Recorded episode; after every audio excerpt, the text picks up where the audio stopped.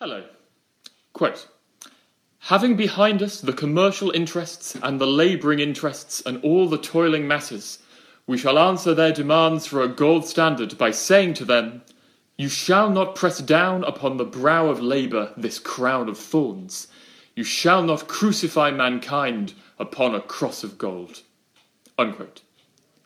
The year is 1896, and at the Democratic National Convention, William Jennings Bryan has just concluded what is now considered to be one of the most powerful political addresses in American history. His subject now seems almost comically dry, a championing of bimetallism, an underpinning of currency based on both gold and silver, over the gold standard policy of the sitting Democratic president Grover Cleveland. Yet, from this single issue stemmed a wider social message, a message of support for the rural poor. Quote, I tell you that the great cities rest upon these broad and fertile prairies. Burn down your cities and leave our farms, and your cities will spring up again as if by magic. But destroy our farms, and the grass will grow in the streets of every city in the country. Unquote. At only 36 years of age, almost on the force of his fervent rhetoric alone, Bryan became the Democratic Party's presidential nominee. And in the election campaign which followed, against Republican William McKinley, one may glimpse the state of the American nation and its great social and economic divisions as it turns to enter the 20th century. With me to discuss the American election of 1896 are Noni Kubi, a third year history DPhil student of St Cross College and the Rothermere Institute, and Dan Rowe, a fourth year history DPhil student at Lincoln College and also of the Rothermere Institute. Thank you very much for joining me. Noni, perhaps we could start by getting a picture of what America is like at around the end of the 19th century. What's the population like? Are people in, in towns or cities? What, what are the main issues facing the country? So, America at this time, it's um, undergoing some big changes. It's um, industrializing, urbanizing, um, and there's a lot of uh, immigration, mainly from Europe. There are a lot of people moving from the from rural areas into the cities, into not so nice neighborhoods. And in, in 1896, the country is just three years after a big recession, a big panic, big crash, a big financial panic. a big probably... financial panic um, in 1893. What's the cause of this panic? Oh, so this was um, there was a a rush on gold held by the U.S. government by mainly by European investors who were wanting to cash in their dollars um, following some crisis in Argentina.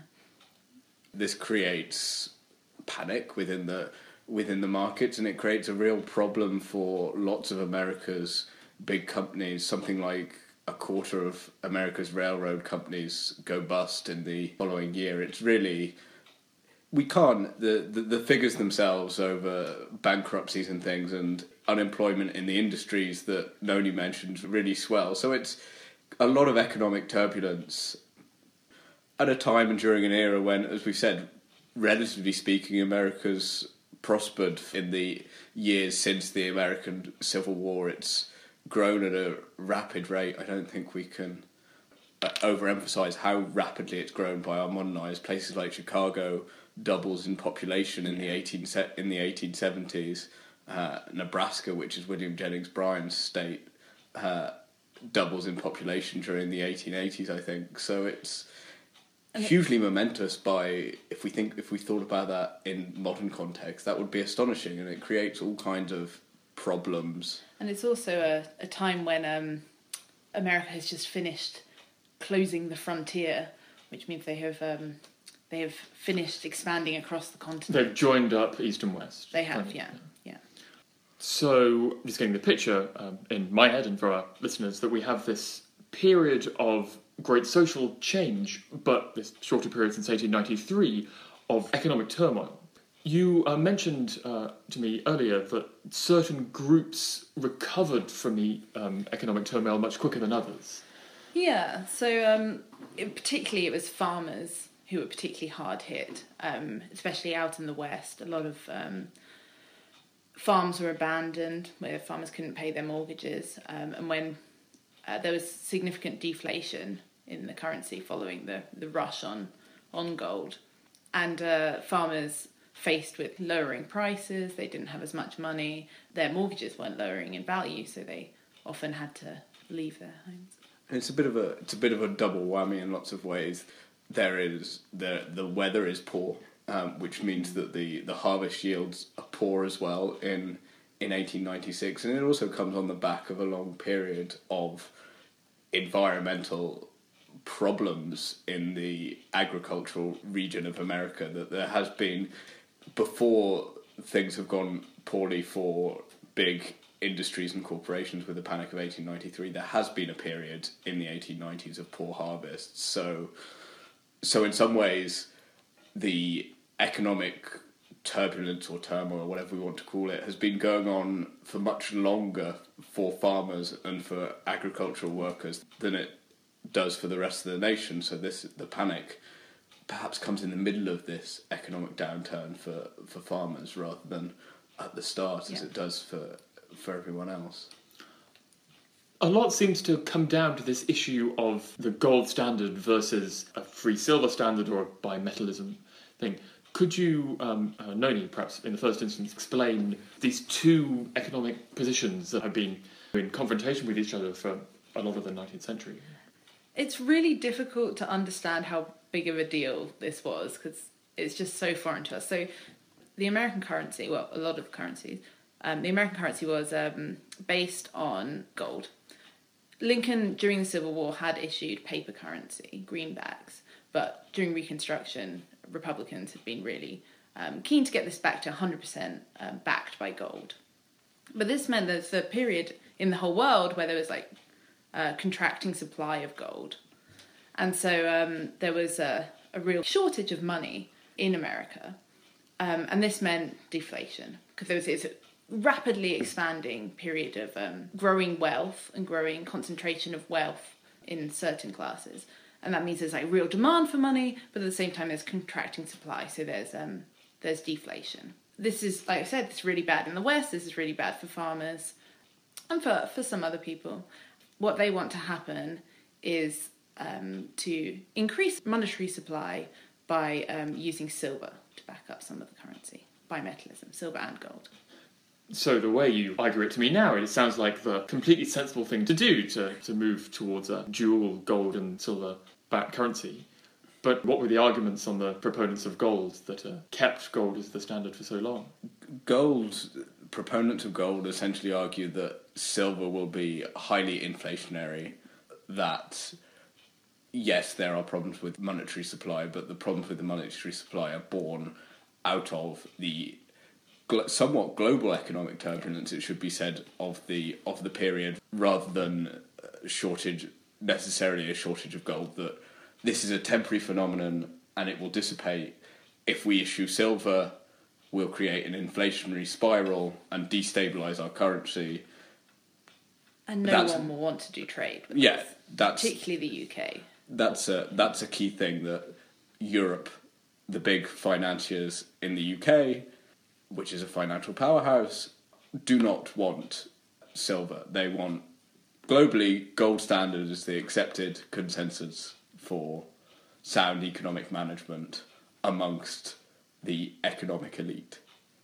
Well, that's really excellent. I feel we've got a good sense of where the country is in 1896, which is, of course, an election year. The sitting Democratic President, uh, Grover Cleveland, has already served two terms, so by convention is not up for re election. The Republicans choose William McKinley. Dan, what sort of man was McKinley? What did he, he stand for? Well, William McKinley has been a congressman from Ohio for a number of a number of years, and he's at the time he wins the Republican nomination, he's the sitting governor of, of Ohio. Now he's not generated much publicity as governor of Ohio, at least on a national stage.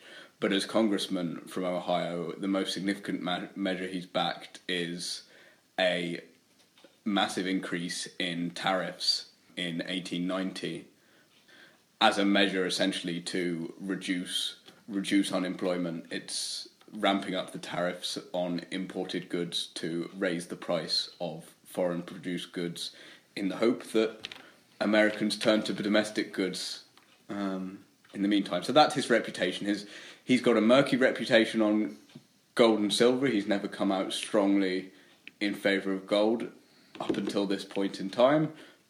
But one of his favoured means of solving economic problems that he has a reputation for is are high tariffs. So McKinley is chosen for the Republicans by, as I gather, a relatively straightforward process. There's not huge amounts of confrontation in, in a convention. He's the, the, the natural candidate. I see nods. I think already. everyone uh, just doesn't remember what happened in the Republican convention because of what happened in the Democratic convention. Well, you've whetted our appetite because indeed the Democratic convention is much more interesting and exciting. Do you want to begin to describe the issues the Democrats face in picking their candidate? So the Democrats were um, a lot more divided over this issue of gold and silver. They had been losing votes to the Populist Party, which was particularly pro silver. Oh, the Populist Party is that a third party active? Uh, yeah. So this is a period where there were a lot of um, alternative parties, and the Populist Party was a, a big one. Cleveland had been a, a strong proponent of gold, um, and it was kind of assumed that the Democrats would just continue to be gold um, until the the free silver movement found its spokesman in uh, William Jennings Bryan, 36 year old. He wasn't currently holding office. He'd previously been a congressman, briefly, I Yes, think. he'd, he'd been a congressman from Nebraska during the 1890s, Yeah. and he'd tried to run and become senator for Nebraska, but he lost his bid to become senator, which was you didn't. There weren't direct election of senators in the 1890s. To become a senator for your state, you had to essentially get the backing of the power players within the state, and William Jennings Bryan did not appeal to the power brokers within Nebraska, and instead they chose a Republican as their senator. But yes, William Jennings Bryan had been a congressman, and he'd uh, managed to get a lot of attention speaking on the silver issue. He is one of the prominent advocates for free silver, and he has a reputation as such. What's his background, Dan? Does he come from a, a wealthy family or a poor family? How did he get into the politics in the first place? Not not particularly a, a wealthy family, a kind of middling family. He's actually initially raised in in Illinois. He makes a lot of his in later life after the 1896 election and uh, and even during this period, he makes a lot of pegging his master to Nebraska. But he's raised and brought up in Illinois. He actually attends law school in Chicago. But he finds he finds his home in Nebraska. He starts practicing law in in a fairly prosperous town in, in Nebraska, and so that's his background. Is he's a, he's from a family of Democrats. Um, his both his mother and father are committed Democrats, and Bryan's always throughout college, uh, university as we'd call it, and then law school. Bryan's been a very passionate orator. He's put a lot of work into studying the classic orators, and that's really something he's excelled at. Is intellectually he's middling um, during this period, but he has excelled at performing as an orator. And he's a another thing that we've got to remember about Bryan is that he's a really devout Christian revivalist, um, and he gives like um, America a lot of really great oratory um, and problems, but uh, he's a really keen Christian. And so he, he speaks at political conventions as if from the pulpit. Sure, You think sure. That, that same style. At the convention, he gives the speech that is known as the Cross of Gold speech, which I read a few quotes from in the introduction. Dan, how did he come to be giving such a big speech? It was the closing speech of the convention. Well, Bryan has engineered to be at the close of the, the convention. He wants to he wants to have the last word, as it were. But there have been speeches from advocates of silver throughout the convention. There's a significant member of the Democratic Party who makes a very uninspiring speech um, in favour of silver at the start of the convention. So the Democratic Party has endorsed as its plank silver. It's the power balance is such within the Democratic Party that it's known beforehand that the party will commit to an agenda of free silver. And so there's a whole bunch of speeches by prominent silver advocates. But as I said, Bryan consciously engineers to be speaking last at the convention. Yes, there are uninspiring speeches for free silver that kind that ruin people's political careers, but Bryan's inspiring speech in favour of Silver really makes an outsider into a viable candidate for the Democratic Party nomination. It was a very um, physical performance. That this final line about crucified on a cross of gold. Yes. Um, well, it's a, it's one of the we know from reports just how moved and inspiring people in the audience find this speech. And the great shame is in 1896 we don't have even an audio recording of the speech, but we know from reports the just the theatricality with which he goes about it. He concludes the speech, he reads the the cross of gold line, and he literally sticks his hands in the air and makes a crucifix and holds holds the crucifix for four or five seconds, turning round on the spot, I believe. So it's Oh, uh, Yeah. it's it's very Trump-esque somehow when you think of that image in your head, isn't It's it? uh, no con- coincidence that it's a, a crucifix. Um, it's a explicitly anti-Semitic movement. It's um, uh, free silver advocates believed that it was the big Jewish bankers who were holding the uh, the country to ransom and literally reliving the crucifixion with America as Christ. I imagine. And is this at the time actually quite a, popular Oh, it's it's view? yeah. So it's um, you see it a lot in like cartoons from this period, like political cartoons of uh, characterized um, Jewish bankers pinning Bryan to a cross. End of the 19th century, turn of the 20th century, this anti-Semitism is fairly rife, not just in America, uh, but in, in Europe as well. The, the, it's a conspiracy mentality fueling this this anti-Semitism in lots of ways. You made the comparison to Trump earlier on. Perhaps we shall talk about what comparisons can and maybe cannot be, be drawn with the current election cycle a bit later. Perhaps we should say that, unlike Trump, his poetic mastery is, to my ears, astonishing. Just a bit from the beginning of the speech. I would be presumptuous indeed to present myself against a distinguished gentleman to whom you have listened if this were but a measuring of ability, but this is not a contest among persons. The humblest citizen in all the land, when clad in the armour of a righteous cause, is stronger than all the whole hosts of error that they can bring. I come to speak to you in defence of a cause as holy as the cause of liberty, the cause of humanity. I mean, is this um, Christian preaching that you, you were talking about before, Noni? Yeah, definitely. He's uh, he's got away with words. You can't see it working on a clickbait sort of audience, can you? You can't know, not one use of tremendous or beautiful. It's, no. No, and it's very. It's it's also very difficult to pick. We can get a cro- we can get cross of gold. We can give it its speech's title, but sound bites require several sentences, um, and I think this is something you find frequently in political speeches, even up to in some ways the t- middle of the twentieth century. The sound bites. are- It's very difficult to get to a speech's message just through one sentence um, and it's the, it's the same with Bryan, but it it flows and it it definitely works with the audiences that he's speaking to. He's people come to hear Bryan. People come to Bryan's rallies. Brilliant. So Bryan is the nominee. How is he viewed at the start of this campaign in the country at large? People haven't heard of him before. He's yeah, he's not got that much of a of a national reputation beyond the cross of gold and the advocating for silver. Um, of course, as you can imagine, he gets a lot of a lot of publicity in the newspapers there as a result of what goes on at the Democratic convention and the cross of gold speech. The major new American newspapers are fairly uniformly against Bryan.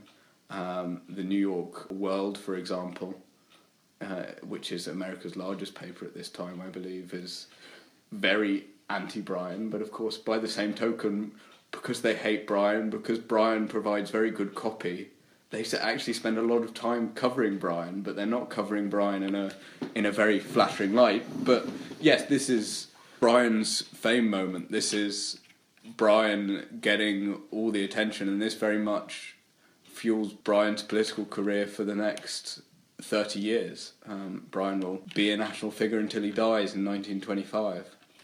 Noni, you mentioned to me before that Bryan wasn't liked so much in the cities. Yeah, so it, I think it originally starts with the whole deflationary, inflationary um, message of bimetallism. So if you if you're for silver, you're for inflation, and that's just really not a good thing. If you are a labouring man in the city, you don't want prices to go up, um, and so it, the cities have a, for right from the beginning, they have a negative view of Bryan. But then McKinley and uh, his campaign manager, they uh, really get to work on fueling this fear of Bryan. And So what sort of things do they do? so they, they tie him to um, religious fundamentalism. They say he's an extremist, and they tie him to um, radical uh, radicalism. So he, they really tie him to um, the governor of Illinois, who pardoned the Haymarket bombers, who were notorious anarchists, who didn't actually do the bombing, but that didn't matter. They were they were anarchists, and he, and Bryan was tied to this. So he was seen as a a candidate of like chaos and he would disrupt things, which is good if you're not happy with the status quo, but not so good if you uh, want things to carry on. Because there are certain groups who are very much in favour of inflation. Yeah, yeah, sure. So the farmers in particular, really, uh, well, not all farmers, it should be said. Eastern farmers, not so much. Western farmers, Western, Midwestern farmers, Southern farmers, all very keen on inflation. because like they get more for their produce. Yeah, and I think yes, I think they're not necessarily keen on inflation per se if they could explain to us what inflation was. But if somebody tells them that by pegging currency to both gold and silver, they can get higher prices for their produce, then that's definitely something that they can support. That doesn't necessarily mean that they would support high prices for everything. Um, And it But means, yes. it means that you're basically you pay less money for your land because your mortgage effectively decreases, which is a big deal for for Western farmers. Not such a big deal if you're a prosperous farmer who has been sat on your land for centuries and don't need to pay off a mortgage. But if you're a, a new prospective farmer out in the in the new lands out Yeah. west, Yeah. I guess it makes a difference. You mentioned briefly McKinley's campaign manager, um, Hanna. Yeah. He seems to be quite an important figure in all this. He, he finds a new way to, to make money for his candidate. Yeah, so Hanna's kind of credited with um, creating this modern campaign which is based on really big money. Um, so Hanna approaches a lot of the big businesses who are very concerned about um, how they trade internationally and they want a stable currency. And he, he tells them that um, Bryan is going to destroy the economy. Bryan loves anarchists. Bryan is completely crazy, basically, and says, You must fund us because we must stop Bryan. And he raises enormous amounts of money for McKinley. I think it's the equivalent today of about $85 million, which is just unheard of then. it's a staggering amount that uh, Mark Hanna manages to raise by appealing to industrialists and uh, wealthy people. Hanna him, himself is a multimillionaire. Hanna made his money um, in Cleveland as an industrialist and retires to politics at the age of 40 and then very much beco- he becomes McKinley's power broker for want of, want of a better word throughout he is McKinley's heavy and directing the campaign but no fundraising is extraordinarily successful which I think gets back to something Noni touched on earlier the just the the, the rampant fear amongst the pro gold faction of America of the dangers of silver and the dangers of Bryan um, and the effectiveness of this message.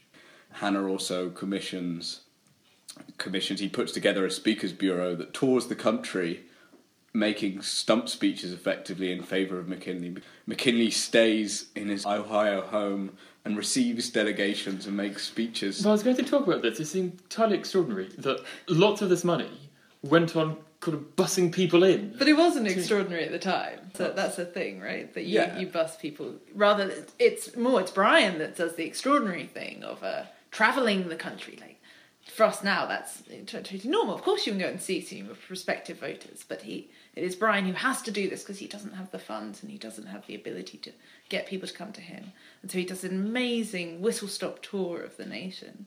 I think he gives like five speeches in one day in Detroit. Uh, Yeah, he travels something like during the course of the campaign. He travels something like sixteen thousand miles on the standard class of trains. And things. He makes speeches from the back of trains. He makes a huge amount of speeches. He eats something like six meals a day to keep him going. Um, despite being a teetotaler, he rubs himself down with alcohol um, to to wake him up, which means he arrives and gives his speeches reeking of gin. Um, but he's a, a devout teetotaler, so um, You know, by all accounts, just an extremely magnetic man.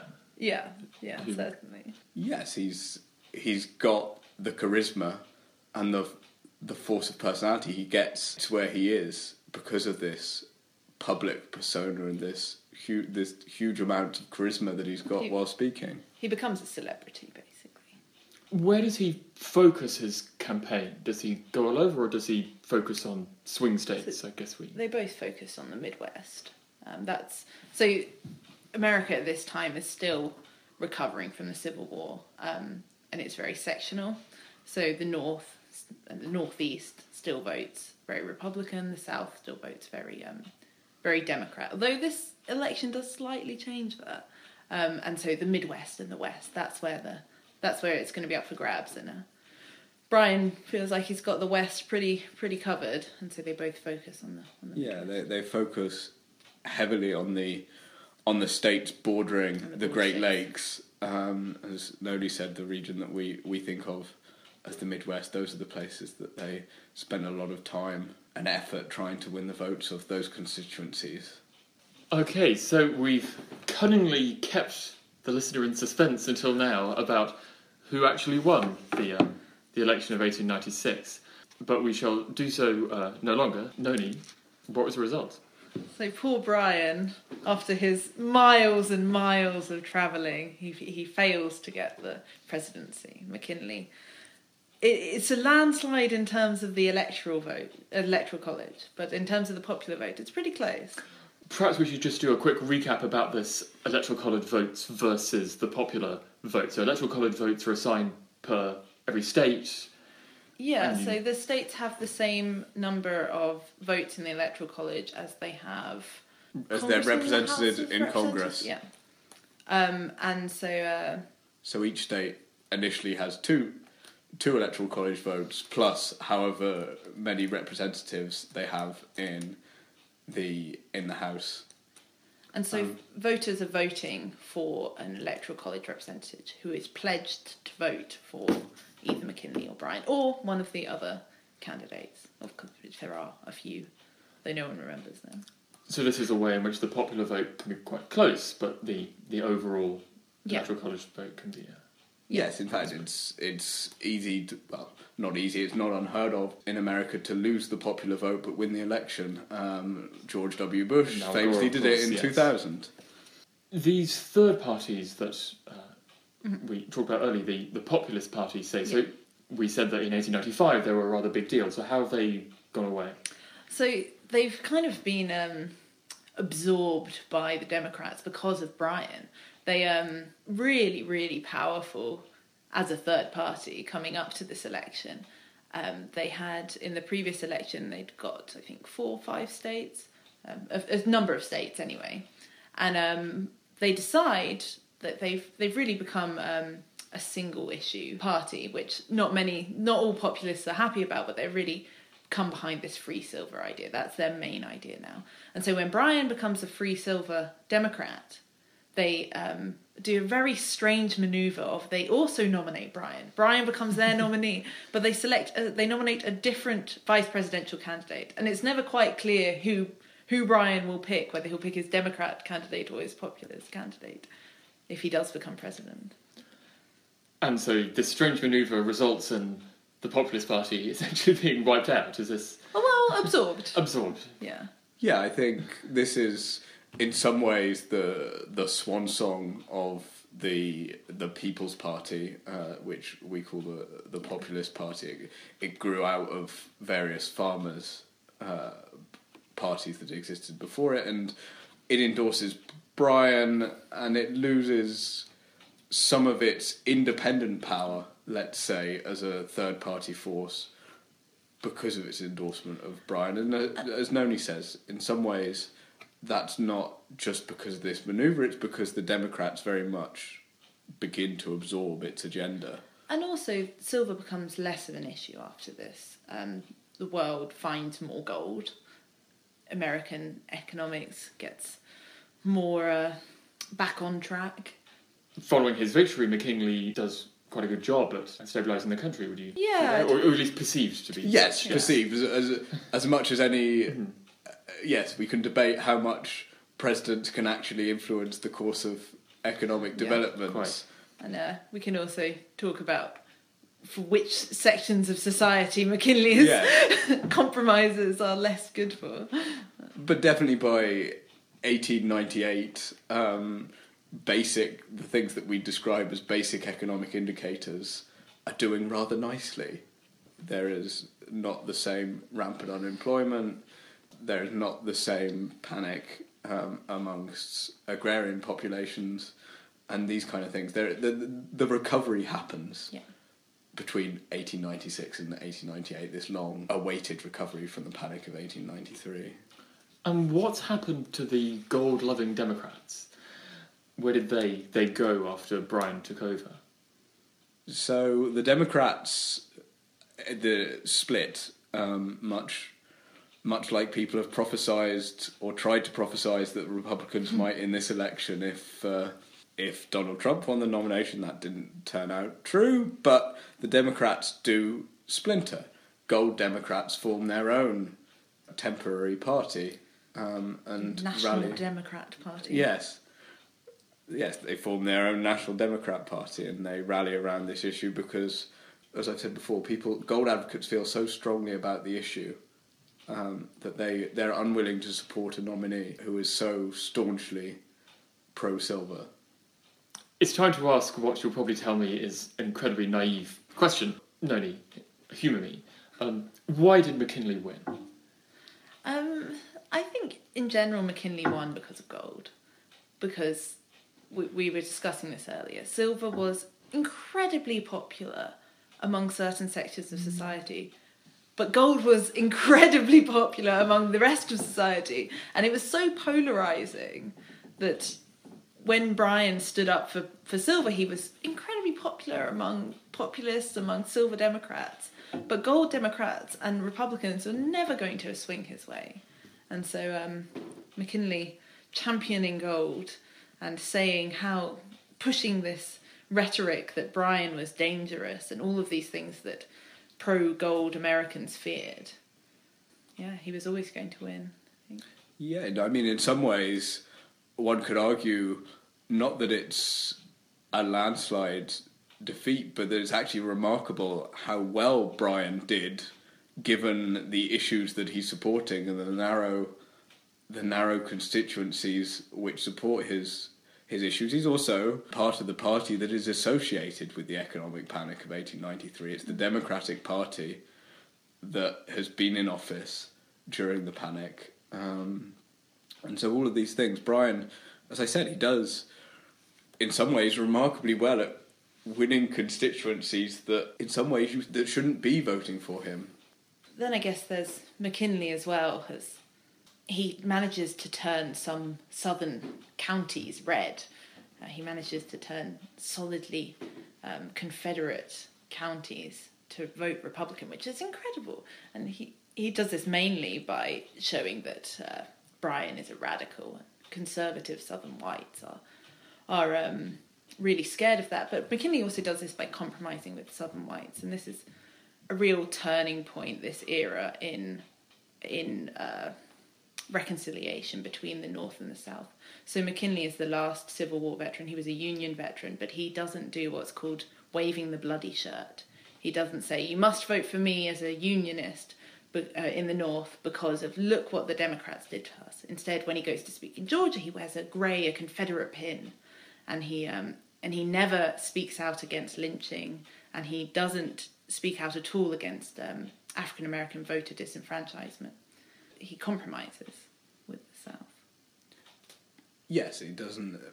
Race is clearly a huge issue at this time, but actually, race is very conspicuously absent from the campaigns themselves. There's just been a major Supreme Court decision in 1896 which has effectively legalized segregation, and it's it's an issue that the that the two candidates avoid engaging with because, as Noni said, I think Noni's analysis is spot on that political calculations um, on McKinley's part cause him not to make race an issue in the election.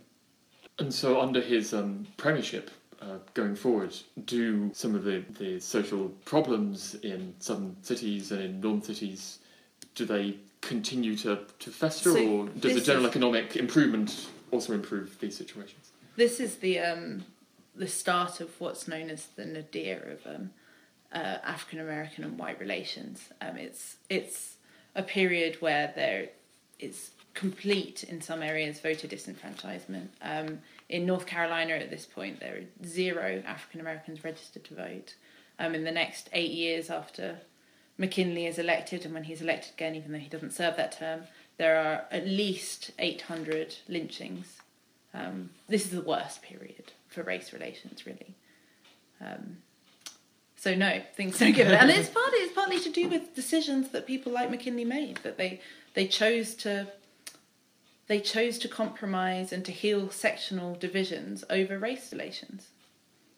But also the rural urban dynamic and the tensions between the two really don't go away. Um, they intensify quite dramatically. Bryan even more becomes associated with the agrarian population and with Christianity in the years going forward. He very much becomes the spokesperson for these constituencies and in 1925 he ends up speaking in a in short a creationism trial um, and there he's kind of caricatured as this backwards, poor mannered American that's a representative of a past America, this kind of agrarian vision, and that actually he's trying to trying to stop the march of modernity. So that's along with the racial divisions widening, the the kind of rural urban divisions continue to widen. We have three minutes left, and it's the thorniest issue of- of all, but I should ask the question at least. Noni, are there any comparisons, useful or otherwise, that perhaps can be made between the McKinley Bryan election and the current American election we find ourselves observing? As a historian, I find myself find it very difficult to say, oh yeah, no, this is how they're similar. But there are loads of similarities. There's so many. Um, uh, Dan, you were saying earlier about the divide between that this causes in the Democrat Party. I think that's one of the big ones in in the Republic um, in the Republican Party now. We we thought that the Republican Party is going to splinter, and it still might. It still might.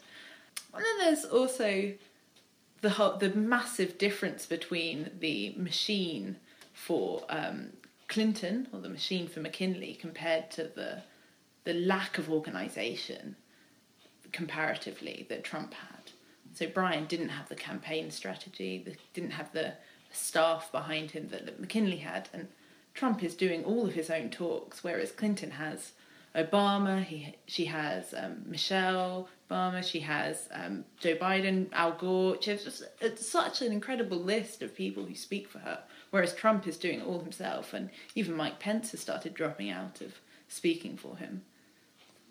Yeah, yeah, I think I think those are the most significant comparisons. The the political, I mean, what's going on within the parties and the way that the political campaigns are operating. I think it's it's tempting to look at some of the rhetoric, the rhetoric of the populists, uh, the re- Bryan's rhetoric, and these attacks against the economic elite and this this conspiracy mentality in a way, because that's what it is in lots of ways. That's what's causing this resentment of the of the gold standard is this this idea that uh, Americans and farmers are being played by this Eastern economic elite. It's tempting.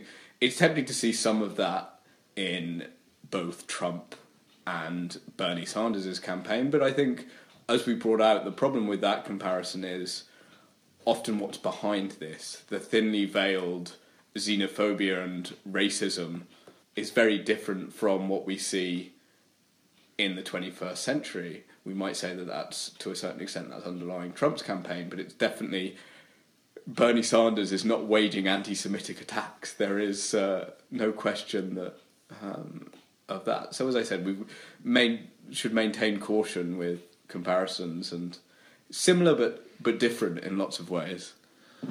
Well, thank you very much, both of you. It's been an education for me. Join us next time on In Our Spare Time.